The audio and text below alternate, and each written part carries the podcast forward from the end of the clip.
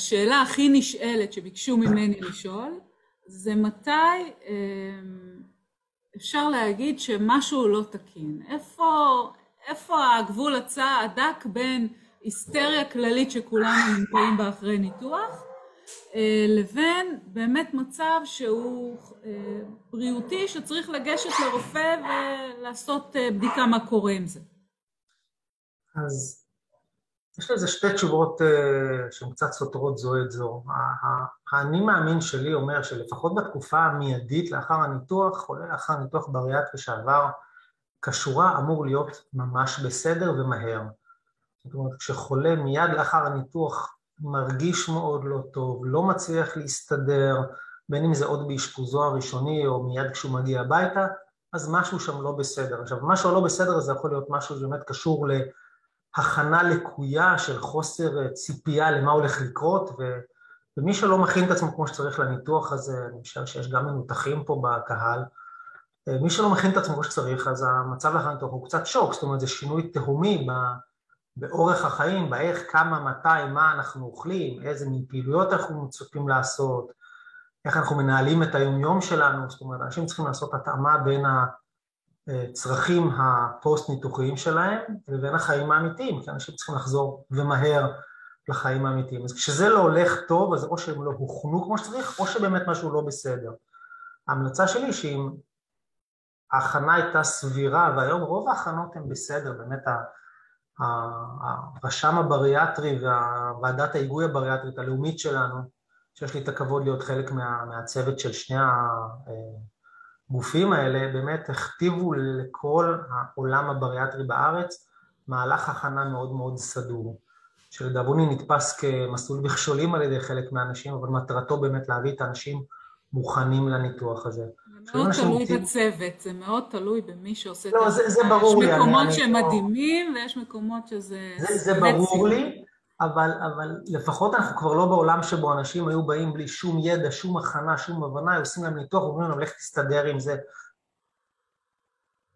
עכשיו, רוב האנשים מגיעים די מיודעים, ואם לא על ידי הצוות שמכין אותם, לפחות על ידי פורומים כמו שאנחנו יושבים בו כרגע, זאת אומרת, יש בפירוש הרבה מאוד אינפורמציה שם בחוץ. יש כמה קבוצות שהן באמת עושות עבודת קודש, זה... אני חייבת לציין את הקבוצה המובילה מבחינתי, שזה הקבוצה של שלומי פרץ, של מיני מעקף חוכמת ההמונים, אני חושבת שהוא פרץ פה דרך, ובאמת מבחינת הנגשה של מידע, הוא עשה פה עבודת קודש, באמת. אני נוטה להסכים, אבל אני בפירוש כן, בכל השיחות שלי הראשוניות עם המטופלים, אני מאוד מזהיר ממי לקבל אינפורמציה מקצועית. זאת אומרת, אני חושב שהקבוצות החברתיות האלה, קבוצות התמיכה, הן מאוד חשובות, הן אפילו קריטיות לחלק מהדברים, אבל באמת צריך לחלק תפקידים. והחלוקה צריכה להיות מאוד מאוד ברורה. אנשי המקצוע, קרי, הרופא, הכירורג, הרופאים שם בחוץ, הדיאטניות הבריאטריות, ואנשי הפסיכולוגיה והעובדים הסוציאליים שהתעסקו בתחום הזה, מהם ורק מהם צריך לקבל את האינפורמציה, נקרא לה המקצועית, איזה תרופות, איזה ויטמינים, איזה משלב, מה מותר לעשות, מה אסור לעשות, וגם פה אני רואה חפיפה וזליגה מאוד מאוד מעצבנת של אנשים שלוקחים לעצמם סמכויות שחבל שהם עושים את זה, זאת אומרת, מי, אתה יודע, אני אתחיל בעצמי, מי רופאים שפחות מתמצאים בכל נושא של התוספים, שמתחילים לתת הנחיות קלוקלות בנושא התוספים, מה שלי יותר כואב זה כל מיני אנשים מהתחום ההתנהגותי למיניהם, שממליצים על איזה סוג ניתוח מתאים, ואיזה תרופות כדאי לקחת, ומה לעשות איתם, ואיזה פעילות גופנית ומתי, שזה לחלוטין לא שלהם, אז באמת צריך לחלק תפקידים, ויש את כל הנושא של התמיכה, שהיא לא מקצועית, שהיא התמיכה החברתית של איך מתמודדים, איך הולכים לעבודה, איך מסדרים את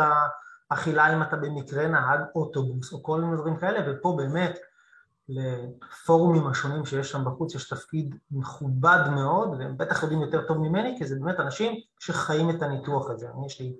יש עוד נקודה שהיא בחסר גדול, ואולי באמת אתה עם הוועדה, אולי תיתנו עליה את הדעת, זה רופאי המשפחה. רופאי המשפחה, אין להם ידע או שהם לא הוכשרו מספיק להתמודד עם אנשים שעברו ניתוחי קיצור קיבה ולפעמים הם פשוט עושים נזק אפילו לאנשים שעשו את זה. אני, אני מסכים, אבל גם פה אני רוצה להסתייג, אנחנו עושים עבודה לא קטנה מול רופאי המשפחה, האמת זה היה יותר בעבר, ובאמת התחום הזה קצת נזנח על ידינו, וזה, וזה, וזה מטוטלת שחוזרת, זאת אומרת, אנחנו בפירוש רוצים ללכת ולתת להם יותר ויותר סמכויות עם יותר ויותר ידע. באמת המגמה היא להעביר את רוב הטיפול הפרי-אופרטיבי לקהילה, בין אם זה ההכנה ובין אם זה המעקבים אחרי. למרות שאני אישית חושב שהמעקבים במקומות המסודרים, אני מדבר לא רק על תל השומר, זה קיים בהרבה מאוד בתי חולים אחרים שיש להם יכולת לעקוב ולהנחות אנשים לפחות בשנה הראשונה, אז, אז בפירוש זה המקום הנכון. וכנראה לשם זה הולך, זאת אומרת, אנחנו בוועדות הלאומיות היום עובדים על איזשהו, על איזשהו חלוקת תפקידים, שבאמת השנה הראשונה תהיה יותר באחריות הבית חולים שמבצע את הניתוח, על, על, כל ה, על כל מה שקשור בזה, וזה יהיה מחויבות שלו להציע את זה. ומאחרי שנה אנשים פחות או יותר ישוחררו לקהילה, שאמורה להיות קצת יותר מיודעת, וכמובן תמיד יש את התמיכה של בתי החולים. ביחידות המקצועיות, אבל... אם תצטרכו נציגי ציבור מתוך הקהילה, אני מתנדבת. בשמחה. תמיד צריכים את כל העזרה שאנחנו יכולים לקבל, מי שרק ייתן אותה. מכל הלב, מתי שתצטרכו, בכיף. אמ, בואו נחזור רגע לאנשים שמוצאים את עצמם אחרי ניתוח באמת בלי הנחיה, בלי כל כך ידע, בלי כל כך אה, הבנה אה, של מה עושים עכשיו. אני אחרי ניתוח, אני חודש אחרי ניתוח, לא מצליחה לאכול, לא מצליחה לשתות, איפה זה, איפה זה תקין ואיפה להתחיל לדאוג ובאמת לפנות ככה לעזרה יותר מקצועית? מה... שוב, אני, אני באמת חושב שאנשים צריכים לצאת מבית החולים, צריכים להגיע לבית חולים עם ההנחיות האלה עוד לפני, זאת אומרת, באמת חלק מההכנה, החלק הכי חשוב זה איך אתה משלב את זה בחיים שלך ומה יקרה לך אחרי הניתוח. זאת אומרת, אני מסתכל על כל, ה, כל התהליך הזה כולו, בין אם זה הבדיקות הרפואיות, ההכנה של התזונתית, ההכנה הפסיכולוגית, מי שעושה אותה ואני ממליץ לכולם לעשות אותה כמובן, זה בעצם כמו אימוני כושר לקראת אה, איזושהי אה, תחרות ריצה. אף אחד שרוצה לרוץ עשרה קילומטר, ריצת הלילה של תל אביב, אם וכאשר היא תחזור, לא בא בבוקר של הזה, נרשם וקם לרוץ, אלא אם כן הוא מתאמן. הוא מתאמן לפני, הוא מכין את עצמו, ורק אז הוא יוצא לריצה. אז אותו דבר, מי שהולך לעשות ניתוח צריך להכין את עצמו מראש ולדעת מה צפוי לו. עכשיו, אם הוא או לא הבין, או לא הקשיב, או חשב שהוא מבין, ובעצם לאחר הניתוח הוא פתאום עומד מול שוקת שבורה, אז הוא מיד וזה אני אומר בפירוש, לא להתבלבל, לחזור לבית החולים, למנתח שלו, ולבקש הנחיות.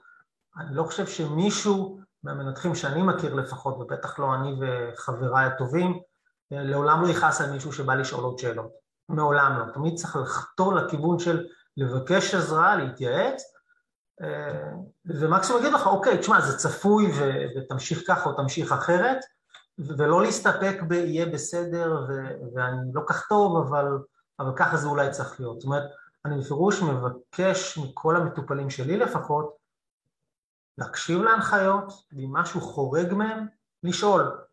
ואז כשהם שואלים, אז אומרים להם, אוקיי, זה סביר, תישאר בבית, זה פחות סביר, בוא למרפאה הקרובה, או וואלה, עכשיו למיון הקרוב ונדבר משם. וזה בכל שלב אחרי הניתוח, זה יכול להיות דברים מיידיים לאחר הניתוח, זה יכול להיות גם חודשים ושנים אחרי הניתוח, יש סיבוכים מפה עד הודעה חדשה, לא מאוד נפוצים, אבל כשהם קורים צריך לטפל בהם. ככל שנטפל בהם יותר מוקדם, אז התוצאה תהיה הרבה יותר טובה. אוקיי, okay. יש דברים שצריכים להדליק נורה אדומה, אה, שכשהם קורים באמת לא לחכות לרגע, אלא מיד אה, לפנות למנתח? אז, אז שוב, זה כמובן תלוי במועד, כמה אנחנו מהניתוח. אם אנחנו ממש ב... בחודש הראשון לאחר הניתוח, אז כל הידרדרות, זאת אומרת, לאחר הניתוח המצב אמור ללכת ולהשתפר בצעדי ענק, אנחנו אמורים להרגיש לאט לאט יותר ויותר טוב. אז אם מישהו מרגיש סבבה, ולמחרת הוא מרגיש פחות סבבה, ואחרי שבוע הוא מרגיש רע, אז התהליך לא תקין, וזה נורית אדומה מאוד מאוד רצינית. זאת אומרת, המגמה צריכה להיות חיובית ולא שלילית. יכולה להיות סט, סטטית, זאת אומרת, יכול להיות שאתה תרגיש די צ'וקו וחלש בשבוע, שבועיים הראשונים, אבל כל עוד זה סטטי ולא מחמיר, זה עוד סביר. אמור להיות, אמורה להיות מגמת שיפור מסוימת. אז זה דבר ראשון, המהלך אחר הניתוח המיידי צריך להיות של שיפור. דברים חריגים, זה לא צריך להיות חום מעל 38 לאחר הניתוח, לא להיות, לא צריכים להיות, לא צריכה להיות החמרה בכאבים, בייחוד כאבים ספציפיים של בטן עליונה, כאבים שקורנים לכתף שהם מאוד אופיינים לצרות, קוצר נשימה קיצוני, וגם יכולת האכילה והשתייה, או השתייה ואחר כך האכילה, אמורה להשתפר לאט לאט. זאת אומרת, באמת בהתחלה זה מאוד קשה, זה מאוד חדש, כל הטכניקה הזאת של הכמויות המאוד קטנות, הרבה פעמים וכולי, כולל השתייה, אבל זה אמור להיות משהו שלא לא נסוג אחורה. ואם אנחנו מצליחים לאכול או לשתות משהו במשך תקופה מסוימת ולאט לאט זה הולך ונהיה יותר גרוע, זאת אומרת, יכלתי כבר לאכול לצורך העניין קציצה ברוטב וביצה מקושקשת, אבל פתאום אני יכול רק לקחת דייסות או רק נוזלים, אז זה הידרדרות, וזה אומר שמשהו שם לא עובד טוב. וזה יכול להיות משהו שקל מאוד לפתור אותו, או שזה מעיד על משהו שיותר מסובך לפתור אותו, וככל שמה שנראה נגלה את זה יותר מהר, אז נוכל לטפל בו יותר אה, בקלות. אז זה בתקופה המיידית. הכל צריך להיות באיזושהי מגמה של שיפור, ובאיזושהי מגמה שאפשר להסתדר איתה. אם לא מסתדרים, אז באים חזרה לבית החולים. עכשיו, בחודשים לאחר מכן, זה די דומה לזה, זאת אומרת, דברים אקוטיים, היסטריים, נדיר ש, ש, שקורים, זאת אומרת, דליפה, נדיר שקורית לאחר השבועות הראשונים לאחר הניתוח, למרות שכבר כתבנו מאמרים וראינו שאנשים פתאום הופכו משהו שבעצם הסתבר כדליפה מאוד מאוחר, אבל הקטסטרופות קורות די מהר. לאחר מכן זה כבר יותר עניין של הרגלים, זה התקדמות מהירה מדי, או חוסר יכולת להתקדם באכילה, וזה אופייני לכל מיני ניתוחים. אז גם פה, יש את הסביר, ויש את המשהו שהוא כבר חורג, זאת אומרת, אני אמור להגיע לאיזושהי כלכלה סבירה בחודש הראשון לאחר הניתוח, אני לא אמור להיות על נוזלים בלבד. עכשיו, יש כאלה שזה כולו, לוקח להם יותר מחודש, כן. כולל המיעוט, אז שוב, זה בדיוק המקום של המעקבים. אתם אמורים להיות במעקב של צוות תזונתי שרואה מה קורה איתכם, ואם משהו לא הולך, אז לשאול, רגע, זה הגיוני שאני עדיין בקושי מסוגל לשתות uh, לבן, ואני שלושה חודשים אחרי ניתוח, התשובה תהיה וואלה לא, בוא נבדוק למה זה. אה, כן. כמובן שדברים... השאלות האלה, לשאול את הצוות הרפואי, לא לשאול בפורומים דווקא. חד ממש לפנות לצוות ולהיות אחראים לתהליך. הצוות הרפואי, התזונתי, וכל הדברים האלה. זה מה שאני אומר, אתה, אינפורמציה המקצועית לקבל מאנשי המקצוע. ואני מקווה שבפורום לפחות, אם מישהו מעלה כזאת שאלה בפורום, אז כל מי שנמצא פה מולי ונמצא בפורומים האלה, אז אם אתם שומעים שאלות של וואלה, דברים מדאיגים, אז התשובה צריכה להיות, פנה לרופא שלך, או פנה לתזונאית שלך, או פנה ל-whatever, אבל פנה לאיש מקצוע. אה, עוד דברים, אז שוב, וגם דברים אקוטיים, זאת אומרת, בתקופה יותר מאוחרת לאחר הניתוח, הדברים שמדאיגים שיכולים לקרות זה אבני כיס מרה שיכולות לעשות התקפים, זה בפרוצדורות העוקפות למיניהם, אז בקעים פנימיים וחסימות מעיים, היצרויות יכולות לקרות לאורך זמן, זאת אומרת, יש דברים שקורים גם לאחר מכן, וכמובן, ואני ממש לא רוצה להזניח את זה, הנושא של חסרים תזונתיים. כל המנותחים אמורים לקחת תמיכה תזונית, תמיכה בתוספי מזון, מאחר הניתוח והלאה, לכל החיים. גם מנותחי שרוול, זה חשוב להגיד, כי יש הרבה מנותחי שרוול שמתעלמים. גם לפי הנחיות האיגוד הדיאטניות, גם אחרי טבעת. כי בעצם זה לא רק מדובר על תת ספיגה שאופיינית לפרוצדורות העוקפות למיניהן, מדובר גם על הכנסה, זאת אומרת חוסר של ויטמין יכול להיות או בגלל שאני לא מצליח לספוג אותם, או בגלל שאני לא צורך אותם. אני מזכיר שרוב הוויטמינים באים מהפירות והמירקות והבשר האדום וכאלה, וזה הדברים שקשה לאכול אותם, אין מה לעשות. גם אחרי שרוול ובעצם גם אחרי טבעת. וגם כשאוכלים, אז אוכלים ממש מעט, זה לא מספק את כל מה שאנחנו צריכים. ההכנסה היא לא מספקת, ולכן התיסוף הוויטמינרגי הוא מאוד חשוב. אז אם זה לא עושים כמו שצריך, אז יש פה דברים שיכולים לקרות. אז לצורך העניין, חלק מהתופעות של בחילות והקאות יכולות להיות פשוט בגלל חסר של ויטמינים, ב-1-6 עושים את הדברים האלה. אה, הפרעות בתחושה, נימולים למיניהם, קרמפים, כל הדברים האלה יכולים להיות כאילו לא שייכים. באמת רופאי משפחה לפעמים חורגים או חוטאים בחוסר הכרה של הדברים האלה, ואני כבר לא פעם ולא פעם נקראתי בבית החולים, אנשים שהתאספזו במחלקה פנימית, בנוירולוגיה, כל מיני דברים שאומרים, הלו חבר'ה, לא הבנתם, זה, זה, זה חסר של ויטמינים לאחר ניתוח בריאטריה, הגברת שנה וחצי אחרי הניתוח, אה, החליטה שהיא צריכה להפסיק אה, ויטמינים חצי שנה לאחר מכן כי הרגישה מצוין, ועכשיו זה לא, זה לא הפרעות קצב בגלל בעיית לב, זה לא חוסר תחושה ברגליים בגלל אה, החמרה פתאומית של סכרת כי הערכים שלהם קטנים, זה, זה בעיות של ויטמינים. אז הדברים האלה הם מאוד מאוד חשובים.